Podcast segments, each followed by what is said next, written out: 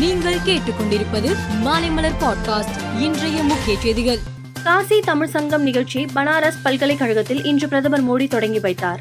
இந்த நிகழ்ச்சியில் தமிழக தலைவர்கள் மத்திய மந்திரி எல் முருகன் அண்ணாமலை பொன் ராதாகிருஷ்ணன் மாநில கலவை உறுப்பினர் இளையராஜா உள்ளிட்டோரும் கலந்து கொண்டனர். தொடர்ந்து ஒரு மாதம் நடைபெறும் இந்த நிகழ்ச்சியில் பனிரெண்டு குழுக்களாக தமிழகத்தில் இருந்து இரண்டாயிரத்தி ஐநூறு பேர் பங்கேற்றுள்ளனர். பொங்கல் பண்டிகைக்கான இலவச வேட்டி சேலை வழங்கும் திட்டம் குறித்து முதல்வர் மு ஸ்டாலின் தலைமையில் சென்னை தலைமை செயலகத்தில் ஆலோசனை நடைபெற்றது. இந்த கூட்டத்தில் அமைச்சர்கள் ஐ பெரியசாமி சங்கரபாணி மற்றும் உயர் அதிகாரிகள் பங்கேற்றனர். திமுக ஆட்சியில் சட்டம் ஒழுங்கு சீர்கேடு அடைந்துள்ளதாக எதிர்க்கட்சி தலைவர் எடப்பாடி பழனிசாமி தெரிவித்துள்ளார். இனியாவது திமுக அரசு தமிழக காவல்துறையை சுதந்திரமாக செயல்பட அனுமதித்து தமிழகத்தில் சட்டம் ஒழுங்கை பேணி காக்க வேண்டும் என்றும் அவர் வலியுறுத்தியுள்ளார்.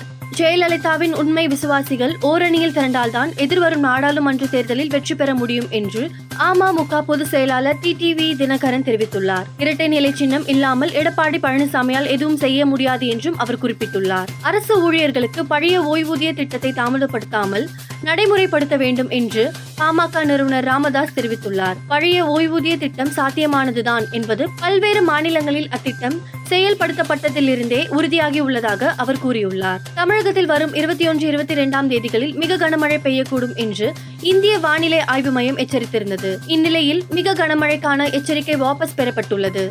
மேலும் சூறாவளி காற்று வீசும் என்பதால் இருபத்தி மூன்றாம் தேதி வரை மீனவர்கள் கடலுக்கு செல்ல வேண்டாம் என இந்திய வானிலை ஆய்வு மையம் அறிவித்துள்ளது. சபரிமலை ஐயப்பன் கோவில் மண்டல பூஜைக்காக இந்த ஆண்டு கோவில் நடை திறக்கும் போதே புல்மேடு சத்திரம் பாதை திறக்கப்பட்டது. காலை ஏழு மணியில் இருந்து மதியம் இரண்டு மணி வரை மட்டுமே பக்தர்கள் சோதனைக்கு பின்னர் இந்த பாதையில் செல்ல அனுமதிக்கப்படுகின்றனர். திருப்பதியில் நடைபெற்ற மகா கார்த்திகை தீப உற்சவத்தில் கலந்து கொண்ட அனைவருக்கும் திருப்பதி தேவாஸ்தானம் சார்பில் விளக்குகள் வழங்கப்பட்டன. பூஜையில் கலந்து கொண்ட பத்தாயிரம் பேர் ஒரே நேரத்தில் சாமிக்கு தீபம் காட்டி பரவசத்துடன் சாமி தரிசனம் செய்தனர். தென் அமெரிக்கா நாடான பெருந்தலைநகர் லீமாவில் உள்ள விமான நிலையத்தில் ஓடுபாதையில் வேகமாக வந்த விமானம் ஒன்று அங்கிருந்த தீயணைப்பு வாகனம் மீது மோதியது. இந்த விபத்தில் விமானத்துக்குள் இருந்த பயணிகள் மற்றும் ஊழியர்கள் பத்திரமாக மீட்கப்பட்டனர். தீயணைப்பு படையை சேர்ந்த இரண்டு பேர் பலியானார்கள். மேலும் செய்திகளுக்கு மாலைமலர் பாட்காஸ்டை பாருங்கள்.